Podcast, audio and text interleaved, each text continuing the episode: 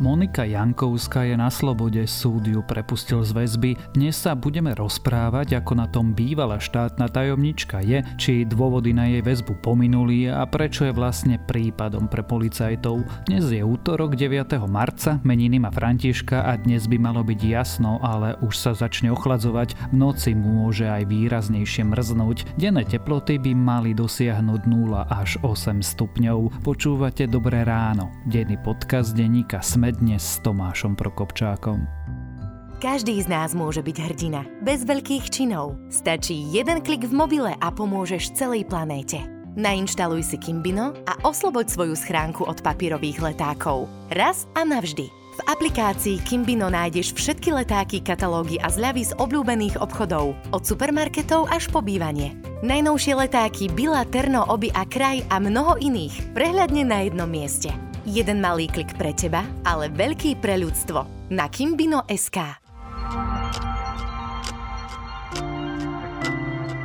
A najskôr krátky prehľad správ. Poslankyňa SAS Jana Bito Cigánikova žiada od premiéra Igora Matoviča verejné ospravedlnenie. Dôvodom sú Matovičové výroky. Ešte minulý rok ju označil za lobisku Penty a že je vo funkcii šéfky výboru pre zdravotníctvo iba trpená. Cigánikova hovorí, že ak premiér na jej výzvu nezareaguje, bude to riešiť právnou cestou. Na prvých školách vyskúšali nové kloktacie testy. Povedal to minister školstva Branislav Gröling. Pilotného experimentu sa zúčastnili 4 školy a použitých bolo 7100 testov. Všetky výsledky boli negatívne. Epidemiologická situácia na Slovensku sa naďalej zhoršuje, pribudlo čiernych okresov, je ich už 30. Od tohto týždňa sú tiež v obchodoch či vo verejnej doprave povinné respirátory. Európska komisia včera povedala, že členské štáty majú právo zaobstarať si nezávislo od Bruselu ruské či čínske vakcíny. Sami však ponesú následky ich používania. Európska lieková agentúra tiež dodala, že núdzové používanie ruskej vakcíny Sputnik V neodporúča, pričom ho prirovnala dokonca k ruskej rulete. Meghan Marklová obvinila britskú kráľovskú rodinu z rasizmu. V dlho očakávanom rozhovore pre Oprah Winfrey manželka princa Harryho priznala, že uvažovala aj o samovražde. Niektorí členovia kráľovskej rodiny údajne mali obavy, či jej syn Archie môže byť vôbec princom, keď bude mať tmavú pokožku. A ak vás tieto správy zaujali, viac ich nájdete na webe Deníka Sme alebo v aplikácii Deníka Sme.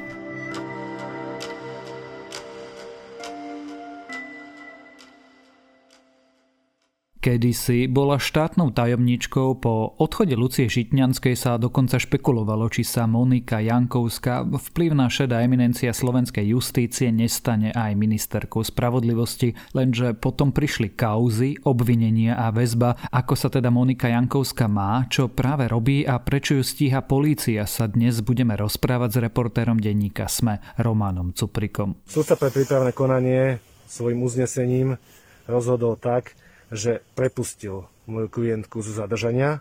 Je slobodná, avšak je zdravotný stav podľa môjho názoru, ako som aj možnosť mal včera sa s klientkou chvíľočku rozprávať, neumožňuje podľa môjho názoru to, aby mohla ona opustiť e, ústavné zariadenie. To znamená... Roman, ako sa má Monika Jankovská teraz? Tak Momentálne sa má tak, že je hospitalizovaná na psychiatrii v Trenčianskej nemocnici. Jej právny zástupca hovorí, že je tam kvôli tomu, že sa zrútila potom, ako ju znova zadržala policia.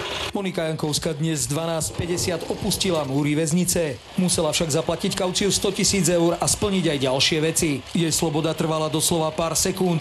Pred nemocnicou pre odsudených a obvinených ju čakali kukláči a... Prečo ju ešte minulý týždeň policia znovu znovu zadržal? Ona bola prepustená v kauze očistec s tým, že už vlastne nevidel súd dôvody na jej väzbu. Predpokladám, že kvôli tomu, že všetci svetkovia už boli v danej veci vypočutí a vlastne ako keby tá nehrozilo, že ona by mohla nejako ovplyvňovať svetkov alebo sa nejako kolúzne správať lenže pri východe z väznice ju rovno čakali kukláči a rovno ju naložili do auta a bola vlastne zadržaná v inej kauze, konkrétne v kauze Fatima. Monika Jankovská ale v tomto okamihu už vo väzbe oficiálne nie je. Čo sa zmenilo? Vo väzbe nie je, pretože súd povedal, že aj keď tam vidí nejaké možnosti kouzného správania, tentokrát v kauze Fatima, tak navrhol také iné alternatívne metódy, ako tomu kouznému správaniu môže zabrániť a to je napríklad jej dal náramok a zakázal jej akýkoľvek kontakt vlastne so, so svetkami v tejto danej kauze. Čiže ona je technicky na slobode a keď ju pustia z nemocnice, tak môže ísť domov? Áno, áno, keď ju pustia z nemocnice, môže ísť domov. Aj sa očakávalo, že v priebehu pondelka k tomu dôjde, ale v čase nahrávania tohto podcastu jej obhajca pán Erdoš stále akože potvrdil, že je ešte stále v tej nemocnici. Ty už si spomínal kauzu Fatima, vlastne tú poslednú, z ktorej je obvinená a prečo bola aj vzata do väzby. Čo to je za kauzu? Tá kauza siaha ešte do roku 2000. No, je trochu aj komplikovanejšia. Zjednodušene ide o to, že Monika Jankovská, vtedy ešte ako sudkynia, rozhodla v prospech Čongradiovcov, ktorí sa snažili ovládnuť známu reštauráciu Fatima. Kto bol v Trenčine, tak vie, že keď chce ísť na hrad, tak musí ísť po jednej ceste a priamo pod hradom je táto reštaurácia, takže je to veľmi lukratívne miesto, kde miestni si organizujú svadby a oslavy a podobne. Tento bar vydražil miestny podnikateľ Oliver Janíček, ale Musel sa ho vzdať údajne na nátlak Čongradiovcov. Monika Jankovská vtedy ešte ako súdkynia rozhodla v prospech Čongradiovcov. Veľmi zjednodušene opísaná táto kauza. Veľmi dlho sa to vlieklo. Podnikateľ Janíček obviňoval Jankovskú, že zobrala úplatok 3 milióny korún a ona ho naopak obviňovala z ohovárania. Chvíľku sa zdalo, že má navrh jedna strana, chvíľku druhá. Písala si o tom Monika Jankovská aj v tríme s Kočnerom a podobne. No a teraz vlastne tá polícia začala obviňovať ľudí z okolia Jankovskej v tejto veci. Michal Vida svojim vyjadrením, ktoré nakrútil na videozáznam, spôsobil búrku na najvyššom poschodí ministerstva spravodlivosti. Štátna tajomnička Monika Jankovská ešte ako súdkyňa podľa neho zobrala milióny korún od silného muža podsvetia Petra Čongrádyho. Všetko to vraj súvisí s barom Fatima v Trenčíne a s jeho majiteľmi. Tých práve súdkyňa Jankovská zatvorila do väzby. Keď sa Aby sme rozumeli tomu miestnemu kontextu, kto sú Čongrádiovci? Peter Čongrády bol boss podsvetia, ktorý pôsobil skôr v Bratislave, ale on mal aj svojich ľudí v Trenčíne. A táto skupinka, ona sa pozná vlastne s ľuďmi z okolia Jankovskej už z detských čias, dalo by sa povedať. Oni sú kvázi takí ja neviem, známi kamaráti, do istej miery príbuzní. A predpokladám, že vďaka týmto väzbám ten Čongrady vedel, že mať bar Fatima je finančne veľmi výhodné a chcel sa k nemu dostať proste takýmto spôsobom. No teraz už nemôže vy, vypovedať, lebo bol zastrelený v roku 2004, ale takto to opisuje vlastne pán Janíček. A Monika Jankovská zobral ten úplatok, tie 3 milióny? No, je momentálne z toho obvinená. Predpokladám, že to odmieta, ale ne, nevidel som nejakú jej výpoveď v tejto veci. Zrejme sa k tomu dostaneme časom ale dlhodobo teda ona odmietala, že by v tejto kauze nejako rozhodovala pokutne alebo že by sa chcela ona sama, čo je kladené za vinu, že, že by sa chcela postarať o to, aby ten Janíček skončil vo väzbe alebo v base, hej, aby ho nejakým spôsobom odstavili v prospech tých Čongradiovcov. Podľa vidu sa od ho dozvedeli toto. Pán Čongrady oznámil, že slobodu sa platí a že teda keď chceli z väzby von, tak nech zaplatia, že Jankovskej už boli zaplatení 3 milióny korún. Podľa Moniky Jankovskej je to ale celé lož. Čiže 3 milióny za to, že ich prepustíte z väzby ste nezobrali od nikoho? Nie, absolútne nie. Všetky obvinenia odmietla a chcela reagovať trestnými oznámeniami či žalobami. Do Na tento konkrétny úplatok sa pýtam preto, že s korupciou súvisí aj akcia Búrka, počas ktorej bola Monika Jankovská pôvodne zadržaná ako? Akcia Búrka bola taká tá prvá z tých veľkých zadržiavacích akcií, ktoré sa diali celý minulý rok vtedy zatkli veľké množstvo sudcov a boli obvinení z korupcie najmä na bratislavských súdoch. hlavná časť tých obvinení sa týkala výpovede spolupracujúceho sudcu Vladimíra Sklenku, ale aj nejakých ďalších výpovedí a materiálnych dôkazov. No a vlastne Jankovská, Jankovská sa tam objavuje vo viacerých prípadoch, kedy mala nejak zasahovať do rozhodovania súdov alebo aj priamo za úplatky ovplyvňovať eh, nejakých konkrétnych sudcov. Tam je tých konaní alebo tých kaos veľmi veľa.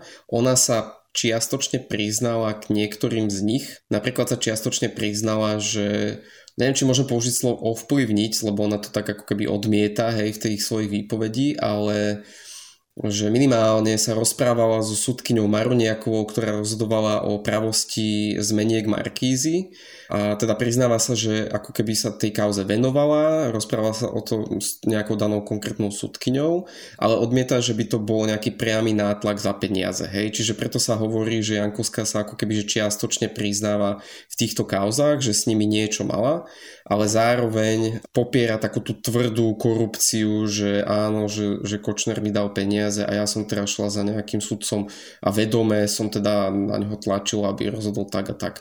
Môžeme teda povedať, že aj na základe tých rôznych kaosov, ktorých sa dnes rozprávame, že Monika Jankovská brala úplatky a snažila sa nejakým spôsobom zmeniť alebo upraviť rozhodnutia súdov. Tomuto sa ona vyhýba. Na toto si ona dáva v tých svojich výpovediach veľký pozor, aby nikde sa nepriznáva, že by zobrala nejaký konkrétny úplatok, a za peniaze niečo ovplyvňovala. Ona tvrdí tým vyšetrovateľom, že rozprávala sa s rôznymi sudcami, dokonca, že pre Kočnera ako keby robila poslíčka, že dostala do ruky nejakú obálku, odozdala ju nejakému sudcovi alebo sudkyni a nevedela, že čo v tej obálke je, či tam boli peniaze alebo niečo iné. Čiže ona sa samu seba stavia v tých svojich výpovediach do takej pozície, že ja som o ničom nevedela, ak som náhodou zasahovala, tak len nevedomé, ale priznávam sa k tomu, je mi to ľúto, ale v zásade ja nie som nejaká korupčná osoba alebo niečo podobné. Hej, aj tam pripomínala ten svoj výrok z streamy, že ona nie je na peniaze, čo už nedodala v tej výpovedi, že tá veta pokračuje tak, že ona je na, na peniaze, ona je viac na pomstu. Ona priznáva, že mohla byť e, osoba, ktorá ovplyvnila hoci aj nevedome nejaké súdne konania, ale vyvinuje sa z toho, aby ona priamo zobrala v nejakej konkrétnej veci nejaký úplatok a preto sa aj vo všeobecnosti to, jej priznanie považuje za čiastočné, nedostatočné a predpokladám, že teda, že vyšetrovateľia sa ju snažia nejako presvedčiť, aby sa naozaj že úplne zlomila, začala spolupracovať, lebo ak bude spolupracovať len takto čiastočne, tak veľmi si tým nejaký nižší trest alebo nejakú výhodu nezabezpečí. To je logické, že ona sa takto vníma, že tvrdí, že bola iba nejakým prostredníkom, ale teda čo hovorí polícia, alebo čo hovoríme? My môžeme povedať, alebo môžeme na základe tvrdení polície povedať, že ona bola korupčník, ktorý vybavoval na súdoch rozhodnutie? Z výpovedí aj Vladimíra Sklenku a viac menej aj z toho, ako o týchto veciach komunikuje Monika Jankovská v tríme, ju policia alebo vyšetrovateľ normálne natvrdo viní z toho, že ona bola súčasťou tej korupčnej mašinérie, a nie iba nejaká taká okrajová súčasť, ale bola človekom, ktorý sa aktívne zapájal do rôznych kaos a kde sa točili veľké peniaze, hej, napríklad nejaký spor medzi dvoma veľkými spoločnosťami, kde šlo o milióny eur. A ona vedome tieto kauzy ovplyvňovala niekedy aj pre tú stranu, ktorá zaplatila viacej Komunikovala o týchto kauzách s Kočnerom, hoci v minulosti si asi väčšina poslucháčov pamätá, ako o tejto komunikácii klamala, že ona teda s Kočnerom nič nemala. K osobe Mariana Kočnera som sa jasne vyjadrila. Nepoznám ho, nekomunikovala som s ním ani priamo, ani sprostredkovanie, ani osobne, ani prostredníctvom iných osôb. Nijako. Takže o, z toho textu, z toho obvinenia ona vychádza ako pomerne dôležitá súčasť celého toho korupčného systému na bratislavských súdoch. Hovoríš o korupčnom systéme, teda bola to organizovaná skupina, alebo Monika Jankovská v tom pôsobila na vlastnú pesť? To sa ťažko hodnotí, že, že do akej miery táto skupina bola organizovaná. To asi podľa aj bude záležať od konkrétnych tých uh, chaos, v ktorých sa diali tie úplatky. Ale Monika Jankovská z toho vychádza ako taká samostatná jednotka, že asi sa vedelo na tých súdoch, že za ňou sa dá ísť, že ona vie niečo vybaviť, ale nevyzerá to tak, že by ona bola nie, niečím priamým podriadeným človekom, že by mala svojho šéfa a robila všetko na jeho pokyny, tak ako to bežne pri tých organizovaných skupinách býva, alebo že by ona naopak bola hlavou nejakej organizovanej skupiny. Skôr ona bola človek, ktorý mal veľa konexí a veľa kontaktov medzi sudcami a vplyvní ľudia vedeli o nej, že, že Monika Jankovská má tieto kontakty a nebojí sa ich ako keby použiť, ak sa jej zaplatí. Keď teda hovoríš o systéme, alebo opisuješ to ako systém, súčasťou tohto systému boli aj ďalší politici? Vyslovene priamo, že by bol súčasťou tohto systému nejaký politik, zatiaľ sa to nedá povedať aspoň z tých textov obvinení, ktoré, ktoré sa mali možnosť vidieť, alebo z tých informácií, ktoré sa dostali na povrch. Je ale veľká otázka, že do akej miery tí politici o tom vedeli, že im to tu takto funguje. A toto si myslím, že bude ešte predmetom ďalšieho dokazovania, najmä v súvislosti tou skupinkou bodorovcov na polícii, ktorá vlastne prakticky obsadila všetky dôležité miesta na polícii. A ono sa to už začína ukazovať práve aj napríklad na kauze Fatima, lebo v tejto kauze boli obvinené aj policajné špičky, napríklad e, exraditeľ Národnej protikorupčnej jednotky Robert Kramer, ktorého žena sa dostala tejto, k tejto reštaurácii Fatima. A títo ľudia, a napríklad je medzi nimi bývalý šéf NAKA Peter Hraško alebo bývalý policajný prezident Tibor Gašpar, tak oni sú momentálne obvinení, že ako policajti vedeli o tom, že Čongradiovci sa dostali vďaka Jankovskej pokutne k tomuto podniku, ale nič s tým neurobili. A toto je veľká časť obvinenia voči tejto skupinke bodrovcov na tej polícii, že oni vedeli o množstve chaos a vedeli, že ako sa tu rozmáha ten organizovaný zločin, ale nechali to tak často za úplatky alebo pretože sa jednalo o nejakých ich kamarátov. Takže ak by sa napríklad v tejto kauze niekto zlomil, tak by sme sa mohli postupne dostať aj k tomu, že nie len títo členovia tejto skupinky Böderovcov, ale povedzme možno aj nejaký politik o tom vedel, že sa to niečo také deje a nechal to tak. A vôbec by ma neprekvapilo teda, ak by sa došlo k tomu, že o tom vedeli nejaké špičky zo Smeru alebo nejaké špičky na prokuratúre, veď obvinený je momentálne aj bývalý špeciálny prokurátor. Takže zatiaľ odpoveď na tvoju otázku je, že nevieme, ale môže sa to stať, môžeme sa do, časom dozvedieť, že je v tom namočený aj nejaký politik. Práve preto sa pýtam, pretože Robert Fico sa už takmer rok Moniky Jankovskej neustále zastáva. A keď sa ma pýtate na prácu pani Jankovskej ako pani štátnej tajomničky, tak vám poviem, to, čo mala robiť ako štátna tajomnička, čo som ja ju vnímal, o čom som sa s ňou bavil, tak to robila dobre. A ja nemám dôvod povedať niečo iné, pretože by som klamal a bol by som smiešný, keby som popieral svoje vlastné slova. Ak však ona sa zaujímala o určité individuálne spory, mala nejaké kontakty, ja som to niekoľkokrát pripomenul, e, my sme s našimi nominantami netrávili 24 hodín času, ale znovu, e, myslím si, že ste všetci zase čakali, že kto čo na Fica povie a na smer, ale asi máte dlhé nosy. Prečo to vlastne robí? Nebolo by pre ňoho užitočnejšie sa od nej dištancovať? Toto je trošku aj taká politická otázka, alebo politologická, lebo Robert Fico má vo zvyku sa zastávať skoro akéhokoľvek svojho človeka. A on to dokonca aj sám povedal pri kauze Hlavkova, že, že je jeho povinnosťou sa zastávať svojich ľudí a on to väčšinou aj robí, hneď ako sa objaví nejaká kauza, nejakého smeráka. Tomto prípade on spočiatku presne takto postupoval, že Moniky Jankovskej sa zastával, po istom čase už trochu zmenil retoriku, že on nemohol vedieť, čo ona robí v súkromí a najmä toto je jeho najčastejšia odpoveď potom, ako sa tá Monika Jankovská aspoň čiastočne priznala. Tak teraz už tým, že ona sama sa k niečomu priznala, on sa nemôže tváriť, že je to úplne neviniatko, a, a teda opakuje, že, že svoju funkciu štátnej tajomničky si plnila dobre, ale že on teda ne, nevedel a nemohol za to, že ona niekedy zobrala nejaký úplatok alebo niečo vplyvňovala. Monika Jankovská, čo bolo veľmi zaujímavé v tej svojej výpovedi, sa tak čiastočne dotkla aj toho Roberta Fica, lebo ona ho spomenula v tom, že mu spomínala tú kauzu zmenky, že Marian Kočner sa snaží nejakým spôsobom ovládnuť Markízu a dokonca si hovorila, že bude to dobre pre smer, keby takýto človek ako je Marian Kočner ovládol cez zmenky Markízu, lebo však vlastne Kočner je náš človek, Kočner je kamarát smerákov a podobne. Zatiaľ ale nenamočila Roberta Fica do niečoho konkrétneho, že by on vedel, že sa tam deje nejaký podvod. Iba ho tak akože spomenula a povedal by som to tak, že, že keď sme si my novinári čítali tu jej výpoveď prvýkrát, tak akože veľa z nás napadlo, že či ona vlastne neposiela k tomu smeru taký nejaký odkaz, že ja som vás tam spomenula len tak čiastočne, ale keď mi nepomôžete, tak môžem sa rozhovoriť aj viacej.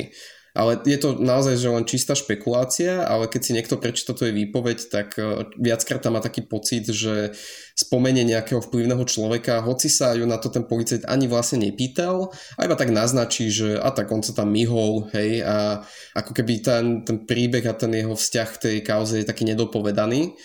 Takže toto sa môže stať aj v prípade ľudí zo Smeru, že tá Jankovská časom sa môže rozhovoriť aj viacej a, a uvidíme, že budú obvinení potom možno aj nejakí politici. V rovine špekulácií ešte zostaňme. Moja prvá otázka bola, ako sa momentálne Monika Jankovská má. Dnes vieme, že ju pustili z väzby. Ty si myslíš, že to celé skončí ako? Skončí Monika Jankovská v base? Myslím si, že Není, není mojou úlohou niekoho posielať do basy, to naozaj by som nechcel takto odpovedať na tú otázku, ale myslím si, že viacero vplyvných ľudí v tej base skončí a bude už momentálne veľmi veľa bude záležať na tom, že koľko ľudí sa ešte zlomí a začne s tou políciou spolupracovať. Ak budú držať jazyk za zubami, všetci, ako by som to povedal, poctivo, že všetci poctivo budú, budú ticho, tak e, možno sa nedostane na verejnosť až tak veľa, ako by mohlo, ale ak využijú tú možnosť, že znížiť si ten svoj trest a rozhovoriť sa, tak ako to urobil napríklad Ľudovít Mako z finančnej správy, tak potom eh, by ma vôbec neprekvapilo, ak, eh, ak sa kopec politikov a ďalších vplyvných ľudí, možno o ktorých sa ešte ani teraz nehovorí, do tej basy naozaj dostalo. Tak eh, uvidíme a budeme to spoločne sledovať o Monike Jankovskej aj ako sa vyvíja vyšetrovanie. V jej kauzach sme sa rozprávali s reportérom denníka SME Romanom Cuprikom.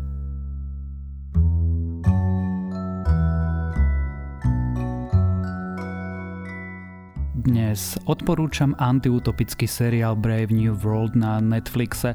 Od Romano Aldusa Huxleyho sa líši, predsa len knihu napísal takmer pred storočím, takže autori seriálovej verzie, čo si aktualizovali, čo si prerobili, čo si vyhodili, teda najmä celú filozofickú časť a čo si si úplne domysleli. A aj keď knihu dobre poznáte, ste preto tak trochu zvedavými, ako vlastne celá táto prerábka skončí. A to je na dnes všetko. Dávaj dávajte na seba pozor. Počúvali ste Dobré ráno, denný podcast denníka Sme s Tomášom Prokopčákom a pripomínam, že dnes vychádza aj nová epizóda podcastu Pravidelná dávka, tento raz o českom filozofovi Janovi Sokolovi a jeho chápaní slobody.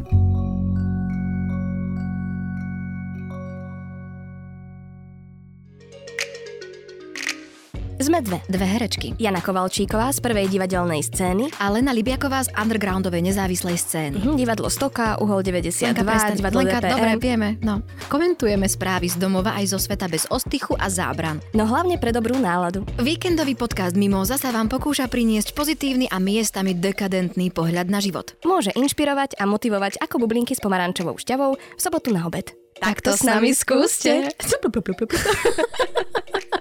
to boli tie bublinky, hej?